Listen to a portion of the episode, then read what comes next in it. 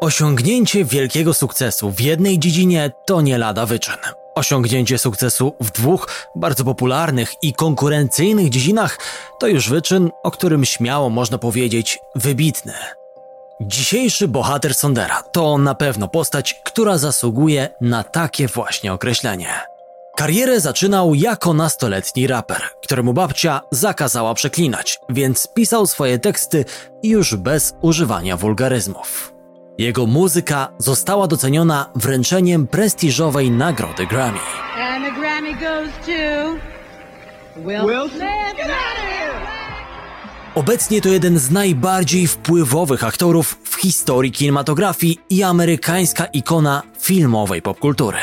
Wszystkie produkcje, w których uczestniczył, przyniosły astronomiczny dochód, szacowany na ponad 10 miliardów dolarów. Moi drodzy, wspominałem wam w jednym z pierwszych odcinków Sondera, że w podcaście będą pojawiać się różne słynne postaci. Był Keanu Reeves, dziś pora na Willa Smitha, ale czekam na wasze propozycje. Śmiało, dajcie znać w komentarzu, o kim chcielibyście usłyszeć w następnych odcinkach tego właśnie rodzaju.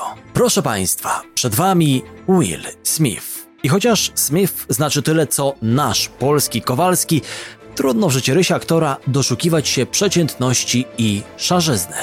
Zresztą, przekonajcie się sami. Sonder, poznaj nieznane historie. From West Philadelphia, born and raised, and now a mural in the neighborhood might hold your gaze. in West Philadelphia, born and raised. I was born and raised here, and, and Philly is stamped on my heart. Willard Smith przyszedł na świat we wrześniu 1968 roku w Filadelfii, w stanie Pensylwania. Jego matka pracowała w administracji szkolnej, a ojciec był inżynierem i weteranem sił powietrznych. Posiada trójkę rodzeństwa, mianowicie młodszych bliźniaków, brata Harego i siostrę Ellen oraz starszą siostrę Pamelę. Młody Will mógł liczyć na wsparcie i miłość matki Caroline, lecz w przypadku ojca Willarda, po którym dostał imię, nie było tak kolorowo. Nieżyjącego już od kilku lat mężczyznę charakteryzowała spora agresja i wielkie wymagania w stosunku do najbliższych. Dzieci Willarda seniora poznały ból kar cielesnych i wątpliwy urok wojskowej dyscypliny. Kiedy bohater dzisiejszego podcastu miał 9 lat, zobaczył na własne oczy, jak ojciec przekracza granicę i bije swoją żonę. Jako dziecko widziałem, jak mój ojciec uderzył mamę w bok głowy tak mocno, że upadła z hukiem na podłogę. Widziałem, jak potem pluje krwią. Czułem do ojca duży respekt, ale strasznie mnie przerażał. Wspominał Smith. Po wielu latach przyznał, iż czuje się tchórzem, ponieważ nigdy nie próbował stanąć w obronie matki, która była notorycznie gnębiona przez męża. Frustracja i złość siedziały w nim głęboko, a sytuacja w domu odciskała piętno na psychice. To właśnie wtedy doszedł do wniosku, że najlepszą ucieczką od destrukcyjnych emocji jest komedia. Smutek zainspirował go do rozbawiania ludzi. Rodzice Willa podjęli decyzję o rozstaniu, gdy ten był jeszcze nastolatkiem. Wówczas do głosu zaczęła dochodzić artystyczna dusza przyszłego gwiazdora Hollywood. W czasach wczesnej młodości Smitha powstał i rozwijał się rap.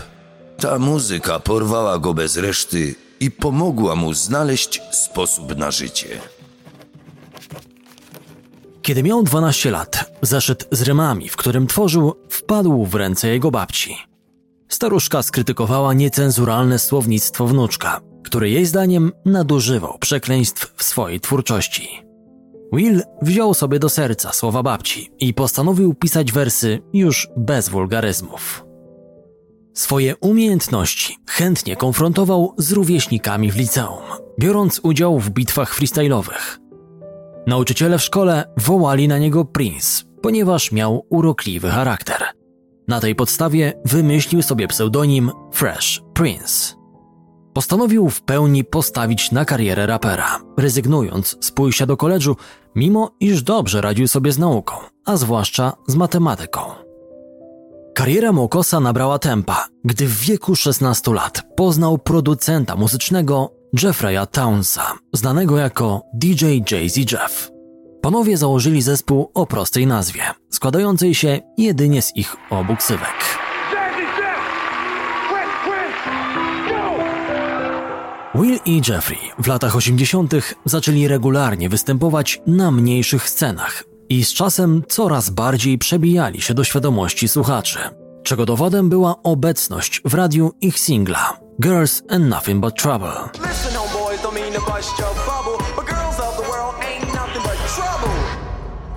Prawdziwa sława nadeszła, gdy na rynek zawitała ich pierwsza płyta, zatytułowana Rock the House, która pokryła się złotem. Panowie w ciągu dwóch lat zagrali około 200 koncertów. Dzięki muzyce na konto Smitha wpadł pierwszy milion jeszcze zanim ukończył 20 rok życia. Pierwszy album sprzedał się dobrze, lecz popularność kolejnego przerosła ich najśmielsze oczekiwania. Wydany w marcu 1988 roku krążek rozszedł się w 3 milionach egzemplarzy i uzyskał status potrójnej platyny. To właśnie wtedy Will wraz z najlepszym kumplem na dobre zacumowali w rapowym biznesie, a otrzymana wkrótce prestiżowa nagroda Grammy za najlepsze wykonanie utworu rapowego dobitnie to potwierdzała. Siłą Smitha jako rapera było pisanie tekstów powszechnie akceptowanych przez różne środowiska i różne grupy wiekowe. Babcia natchnęła go do braku przekleństw, a on sam nie poruszał tematów typowych dla amerykańskiego rapu z tamtych lat, czyli kwestii narkotyków, przestępstw i trudnego życia ciemnoskórej części społeczeństwa. Takim zabiegiem bezproblemowo trafiał do szerszego grona odbiorców, ale jednocześnie narażał się na śmieszność wśród tych wykonawców, dla których fundamentem rapu była właśnie brudna i szara rzeczywistość. Willa natomiast można było postrzegać bardziej jako kogoś w rodzaju kolorowego ptaka. Jak to często bywa, wkrótce sława zespołu osłabła. Trzecia płyta już nie przyniosła tak dużego sukcesu. Na domiar tego w zespole doszło do kłótni, przez co jego szeregi opuścił jeden z członków. Hulaszczy i frywolny styl bycia Willa i spółki doprowadził do problemów z urzędem skarbowym. Można zakładać, że młodzi raperzy, ogarnięci rządzą sukcesu oraz zabawy, raczej nie przejmują się czymś tak błahym jak podatki. Dług Smyfa wobec państwa ponoć wyniósł wtedy prawie 3 miliony dolarów, co doprowadziło go do poważnego kryzysu finansowego. Wydałem wszystkie pieniądze. Zapomniałem o czymś takim jak podatek dochodowy. Byłem spłukany. Bycie sławnym i spukanym to gówniana kombinacja, ponieważ wciąż jesteś sławny i ludzie cię rozpoznają, ale wtedy, kiedy siedzisz obok nich w autobusie. Mówił Smith z charakterystyczną dla siebie dozą poczucia humoru. Na szczęście dla Willa, wraz z początkiem lat 90., dzięki wstawiennictwu znanego jazzmana i producenta filmowego Quincy'ego Jonesa, otrzymał rolę w komediowym serialu The Fresh Prince of Bel-Air, który w Polsce pojawił się pod nazwą Bayer z Bel-Air. Sitcom bardzo przypadł do gustu widzom i udowodnił, iż Will Smith to nie tylko utalentowany raper, ale także aktor posiadający ogromny potencjał komediowy. Smith grał we wspomnianym serialu, ale w międzyczasie wystąpił też w kilku mniej znanych filmach.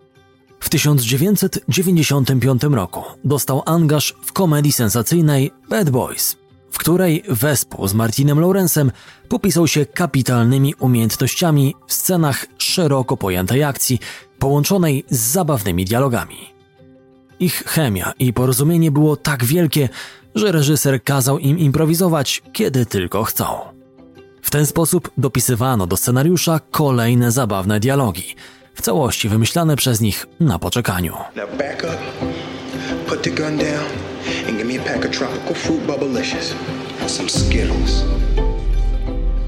Kolejne dwa lata to absolutnie przełomowe kreacje Smitha w Dniu Niepodległości i Facetach w Czerni.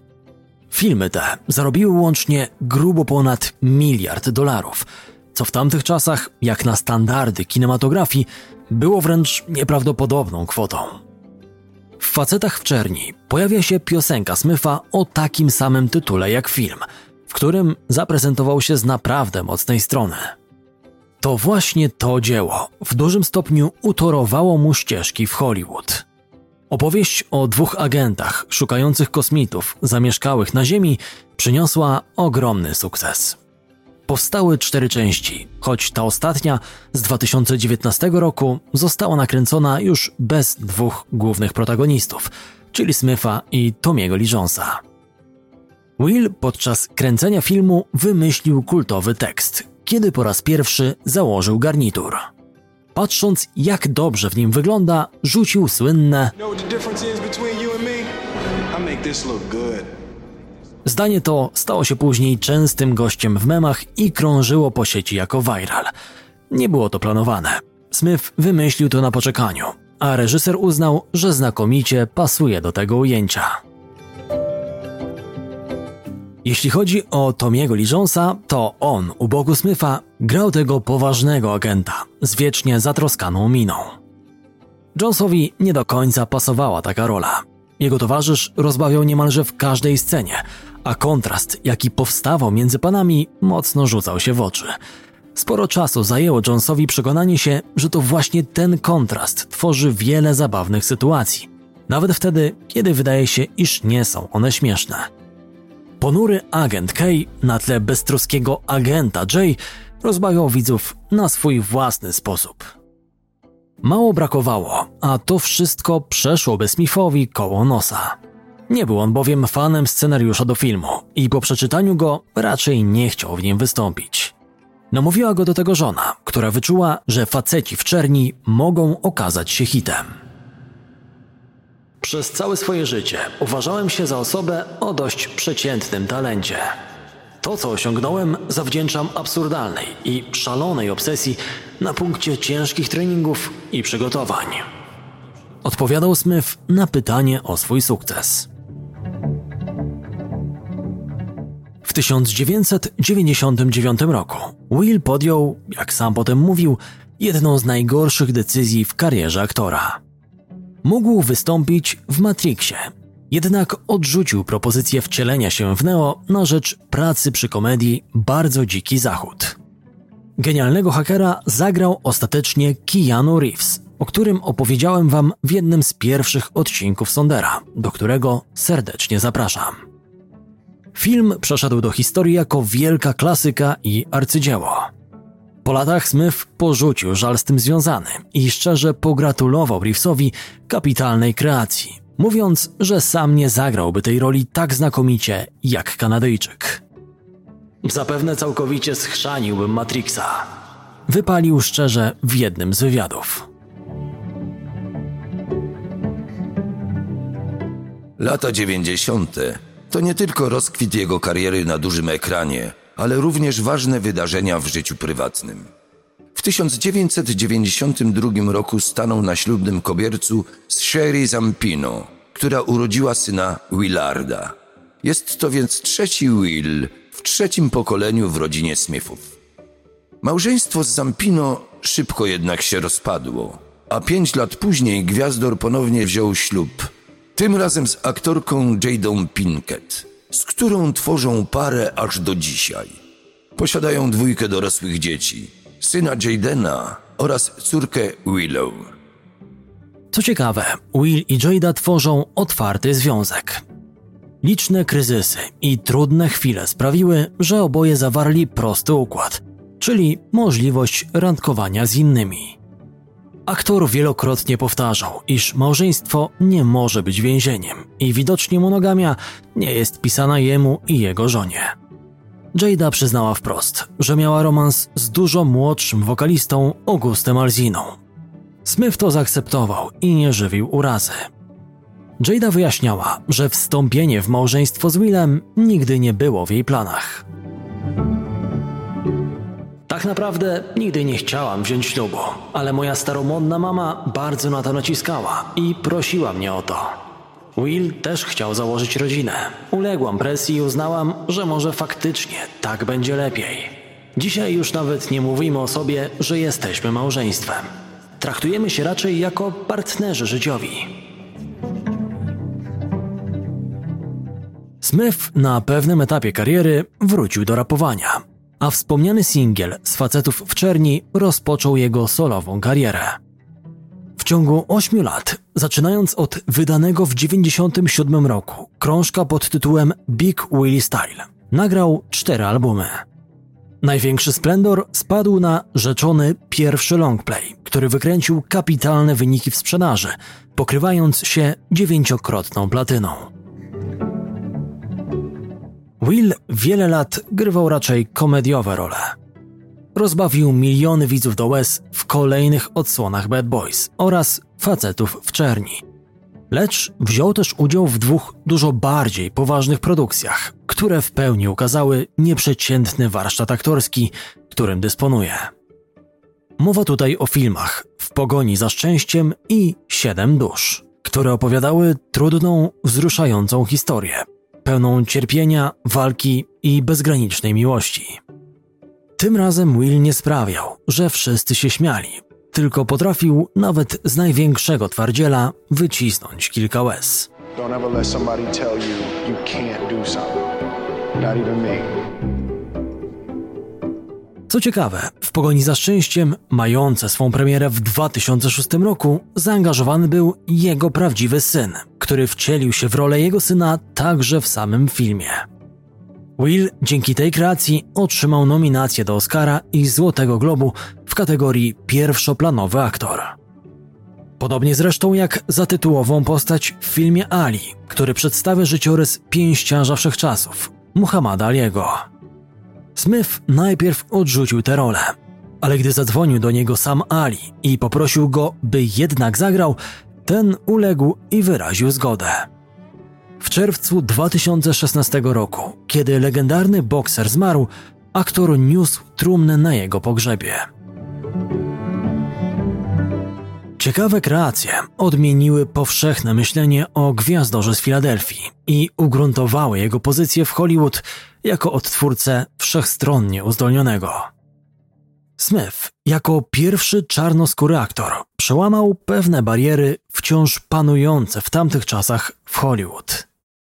Dalej istniały uprzedzenia rasowe, więc duże role dla czarnoskórych często były pisane w taki sposób, by specyfika tejże roli odpowiadała specyfice kulturowej czy obyczajowej człowieka o ciemnej skórze.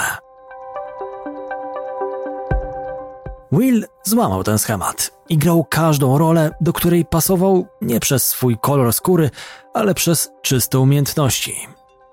Został także pierwszym raperem w dziejach nominowanym do Oscara i utorował drogę innym raperom, którzy od tamtej pory coraz częściej pojawiali się na wielkim ekranie. Zawodowy dorobek artysty jest oczywiście związany z potężnymi dochodami. Już w 2004 roku Smith figurował na liście najbogatszych Amerykanów, którzy nie ukończyli jeszcze czterdziestki. W 2008 roku magazyn Forbes okrzyknął go najlepiej zarabiającym aktorem na świecie, z zarobkami rzędu 80 milionów dolarów rocznie. Mniej więcej w tamtym okresie pojawiła się kolejna produkcja z jego udziałem. Mowa tutaj o filmie Jestem legendą, który przyniósł zysk oszacowany na około 600 milionów dolarów. Smith znowu wystąpił u boku jednej ze swoich pociech. Tym razem była to córka Willow. Bardzo poważnie podszedł do roli samotnego naukowca w postapokaliptycznym świecie. Przygotowując się, pytał nawet byłych więźniów, którzy siedzieli w izolatkach, jak to jest być całkowicie odgraniczonym od świata i jak sobie z tym najlepiej poradzić. Aktor na planie tego filmu bardzo polubił psa, suczkę imieniem Abi, która zagrała jego towarzyszkę. Will na tyle zżył się z uroczym zwierzakiem, że po zakończeniu zdjęć pragnął zabrać ją ze sobą do domu. Jednak opiekun psa odmówił. Choć według wielu osób Smith uchodzi za równego, niewywyższającego się gościa, Will przyznaje, że lubi korzystać z uroków dostatniego życia. Posiada ogromnego kampera, który kosztował 2,5 miliona dolarów. Piętrowy, ważący 30 ton pojazd ma własną salę konferencyjną i siłownię, a w wyposażeniu tego luksusowego giganta znajdziemy choćby 14 telewizorów. Sama tapicerka do mebli kosztowała aż 300 tysięcy dolarów. Cóż, całkiem godne warunki do podróżowania. W trakcie jazdy bez wątpienia ma czas na swoje małe zajawki, takie jak gra w szachy i układanie kostki Rubika. Pewnego razu udowodnił w telewizji, że potrafi ułożyć ją w mniej niż minutę. Pieniędzy nie szczędzi także na cele charytatywne. Przekazał ogromne sumy dla organizacji chrześcijańskich, a nawet utworzył fundację swojego imienia, która niesie pomoc biednym dzieciom w Teksasie, na Hawajach i w Afryce. Oprócz wielu świetnych ról, które zagrał, Smith ma w swoim bagażu doświadczeń także kilka tych mniej udanych. W 2013 roku ukazał się film After Earth, w którym znów wystąpił razem z synem Jadenem. Tata i syn nie wypadli najlepiej. Na dowód tego obaj panowie otrzymali złote maliny dla najgorszego aktora w przypadku Jadena i najgorszego aktora drugoplanowego w przypadku Willa. You gotta be able to have people talk crazy about you. In this business, you be able to have people disrespecting you. But love will make you do crazy things. W marcu 2022 roku na gali Oscarów w Los Angeles Smith doprowadził do niebywałego skandalu. Znany komik Chris Rock, ogłaszając wygranego w kategorii najlepszy film dokumentalny, zażartował z żony Willa, która zmaga się z chorobą zwaną łysieniem plackowatym, charakteryzującą się brakiem włosów na głowie. Jada, I love you. G.I. Jane 2, can't wait to see it. All right? Smith zareagował bardzo ostro. Ruszył w stronę komika i uderzył go otwartą dłonią prosto w twarz. Oh. Will Smith just smacked the shit out of me. Po powrocie na swoje miejsce wykrzykiwał jeszcze, aby Rock się zamknął i nie śmiał mówić niczego o jego żonie.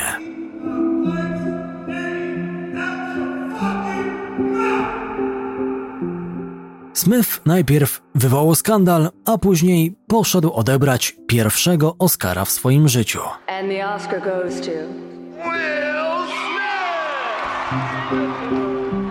Wygrał statuetkę dla najlepszego aktora pierwszoplanowego w dramacie biograficznym King Richard Zwycięska rodzina, opowiadający o legendarnych tenisistkach Sirenie i Venus Williams. Wcielił się tam w rolę ojca sportsmenek, który jako ich pierwszy trener oraz mentor pomógł im wejść na sam szczyt. Will, odbierając nagrodę, przeprosił za swoje zachowanie, lecz nie uniknął konsekwencji. Amerykańska Akademia Sztuki i Wiedzy Filmowej postanowiła, że Smith przez 10 lat nie będzie mógł uczestniczyć w gali wręczania Oscarów. Z dużą pokorą zaakceptował taką decyzję Akademii. Nie brakło osób broniących postawę aktora, jednak Smith wydał oświadczenie, w którym całą winę wziął na siebie. Przemoc w każdej formie to zachowanie niszczycielskie. Moje zachowanie było karygodne i nieakceptowalne. Wiem, że żarty w tej branży to normalna sprawa, jednak żarty z choroby mojej żony to dla mnie zbyt wiele. Poniosło mnie, zareagowałem emocjonalnie. Chcę z tego miejsca przeprosić cię, Chris. Przekroczyłem granicę. Czuję wstyd. Mogliśmy przeczytać w emocjonalnym wpisie aktora. Jak z kolei zareagował poszkodowany? Cóż, powiedzmy sobie, że odrobinę mniej dyplomatycznie. Rok przez dłuższy czas milczał, a do całej sytuacji odniósł się dopiero po kilkunastu miesiącach. W jednym ze swoich występów na żywo, jako stand-uper, zarzucił żonie Smitha między innymi to, że dopuszczała się zdrad. To, co jednak najbardziej ukuło Roka, wydarzyło się na gali Oscarów w 2016 roku. Jada Pinkett Smith skrytykowała go wtedy za to, że nie zbojkotował prowadzenia uroczystości przez rzekomo dyskryminujące podejście Akademii wobec czarnoskórych aktorów, w tym oczywiście głównie jej męża. Komik nie gryzł się w język i wypalił wprost. Trochę z niej pożartowałem, ale kogo to obchodzi? Do tej suki za to nikt nie ma pretensji. Kiedyś żądała, żebym zrezygnował z udziału w gali, bo Will nie dostał Oscara, który w jej mniemaniu mu się należał. To ona zaczęła to gówno.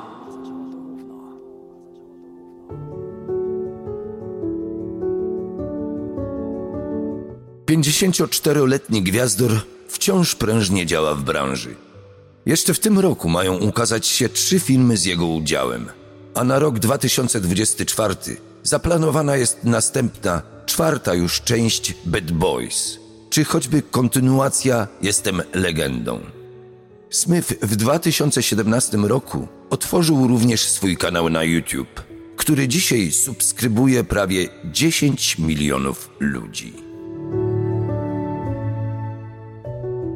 Aby lepiej zrozumieć historię Willa Smitha, można sięgnąć po jego autobiografię, wydaną w 2021 roku.